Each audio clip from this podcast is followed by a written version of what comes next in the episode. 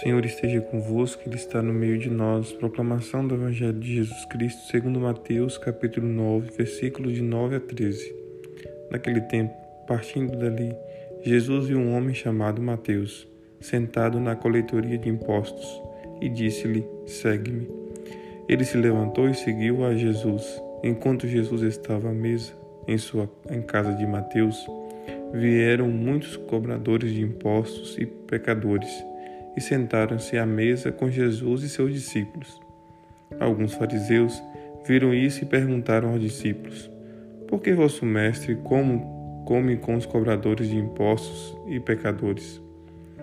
Jesus ouviu a pergunta e respondeu: Aqueles que têm saúde não precisam de médico, mas sim os doentes.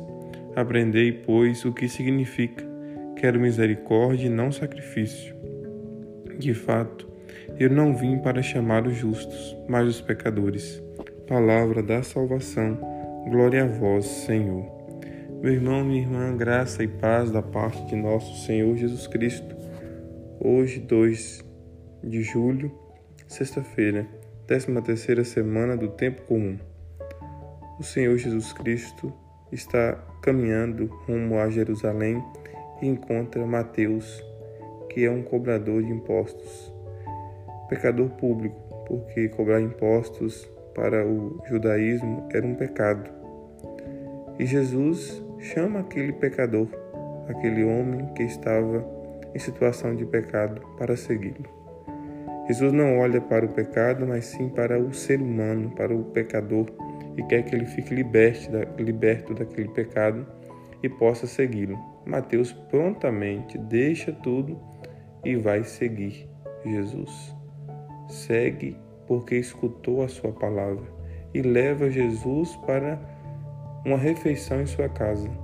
Os pecadores se aproximam, os demais cobradores de impostos daquela região e vão cear com Jesus. Os fariseus ficam é, muito preocupados com aquilo, até com raiva. Dizem: Olha, o mestre de vocês come com os pecadores e cobradores de impostos. E Jesus então toma a palavra e responde: O médico não vem para os sãos e sim para os doentes. Jesus caminha no meio dos pecadores porque ele quer que os pecadores se convertam. Nós também, na nossa missão cotidiana, devemos levar a palavra de Deus a todos, para que possam abrir o coração e seguir a Jesus Cristo.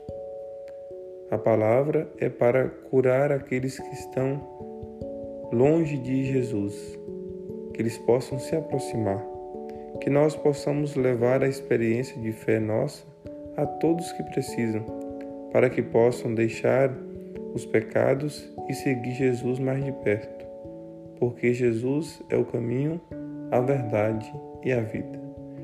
Que o Senhor nos abençoe e ilumine, Ele que é Pai, Filho e Espírito Santo. Amém.